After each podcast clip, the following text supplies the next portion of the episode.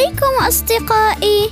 سأقرأ لكم اليوم قصة من سلسلة من أقاصيص الطبيعة الصادرة عن دار ميدليفانت للنشر والقصة بعنوان أسرة البقر.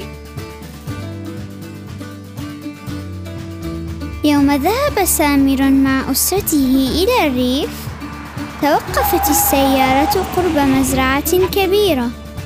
ورأى سامر وراء السياج ثورا ضخما. فتسلق السياج ليتفرج عليه. قال الثور معجبا بشجاعة سامر. من أنت يا صغيري؟ أنا سامر. وأنت من أنت؟ أنا الثور مرجان ويسرني أن أدعوك لزيارة بيتي وسأقدم لك كأسا من اللبن. وستقابل زوجتي مها وابني الصغير.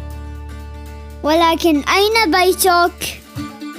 في تلك الحظيرة داخل المزرعة. رجا سامر أمه أن تسمح له بزيارة صديقه الجديد. فوافقت على أن لا يطول غيابه. وقال مرجان إن بيتي بعيد وقد يتعبك السير. فتعال اركب على ظهري. فرحب سامر بهذا العرض. وامتطى ظهر مرجان ولوح بيده لأمه مودعا.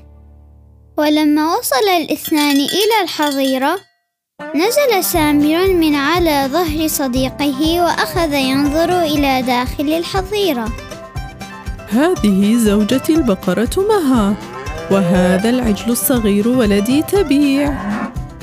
قدمت مهات لسامر كوبا من اللبن الحليب ولكنه كان مشغولا بالنظر إلى العجل الصغير.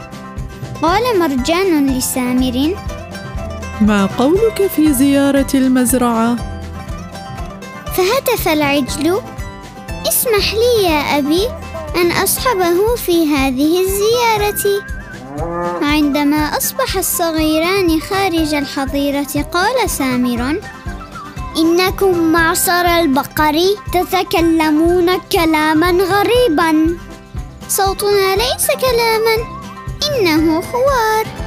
ولماذا سموك تبيعا إن ولد البقرة في السنة الأولى من عمره يسمى التبيع لأنه يتبع أمه. فإذا استكمل عامين فهو جذع. ومن جلد الجذع أو المسن من البقر تصنعون أحذيتكم. تابع الصديقان جولتهما. ولفت انتباه سامر ثور كبير أسود اللون. يقف في زريبة يحيط بها سياج. فسأل صاحبه من هو هذا الثور الضخم؟ إنه عمي واسمه ذيال. لأنه طويل الذيل والمزارع يحرص عليه كثيرا.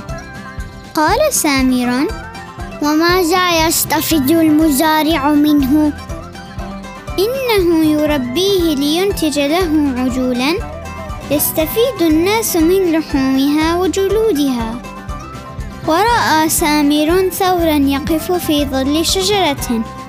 وهو يمضغ طعاما ويعلكه دون أن يكون أمامه أي عشب.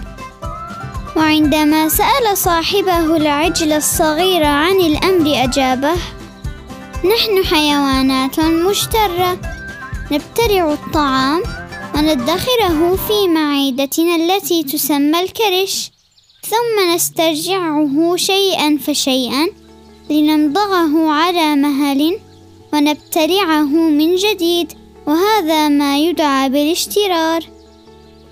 ثم شاهد سامر أبقارا كثيرة فقال رباه إن البقرة تشابه علينا.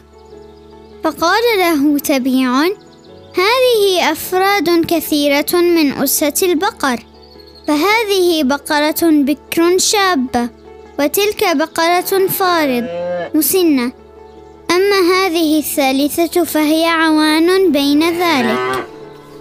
ثم هذه بقرة بيضاء لا شية فيها وتلك بقرة مبقعة. وهاتيك فاقع لونها تسر الناظرين. وهذه بقرة هولندية تحلب كثيرا. أما ذلك الثور فيعرفه المزارع ليسمن ثم يستفيد من لحمه. وفي طريق العودة إلى الحظيرة رأى سامر امرأة تجلس على مقعد خلف بقرة مبقعة فيها لمع سواد وبياض. قال العجل هذه زوجة المزارع وهي تحلب البقرة. وماذا تفعل بكل هذا اللبن الحليب؟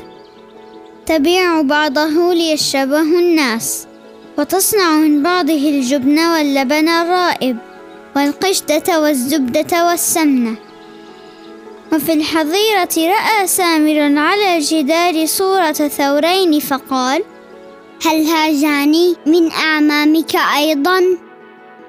بل هذا جدي الفدان وصاحبه وقد كانا من البقر الذلول الذي يحرث الأرض أما اليوم فالحراثات الآلية تثير الأرض بسرعة أكبر.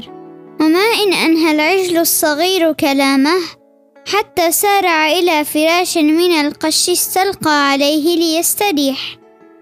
أما سامر فتذكر وعده لأمه وقرر أن يسرع بالعودة. فودع مرجانا ومهات وهو يشكرهما على هذه الزيارة الممتعة.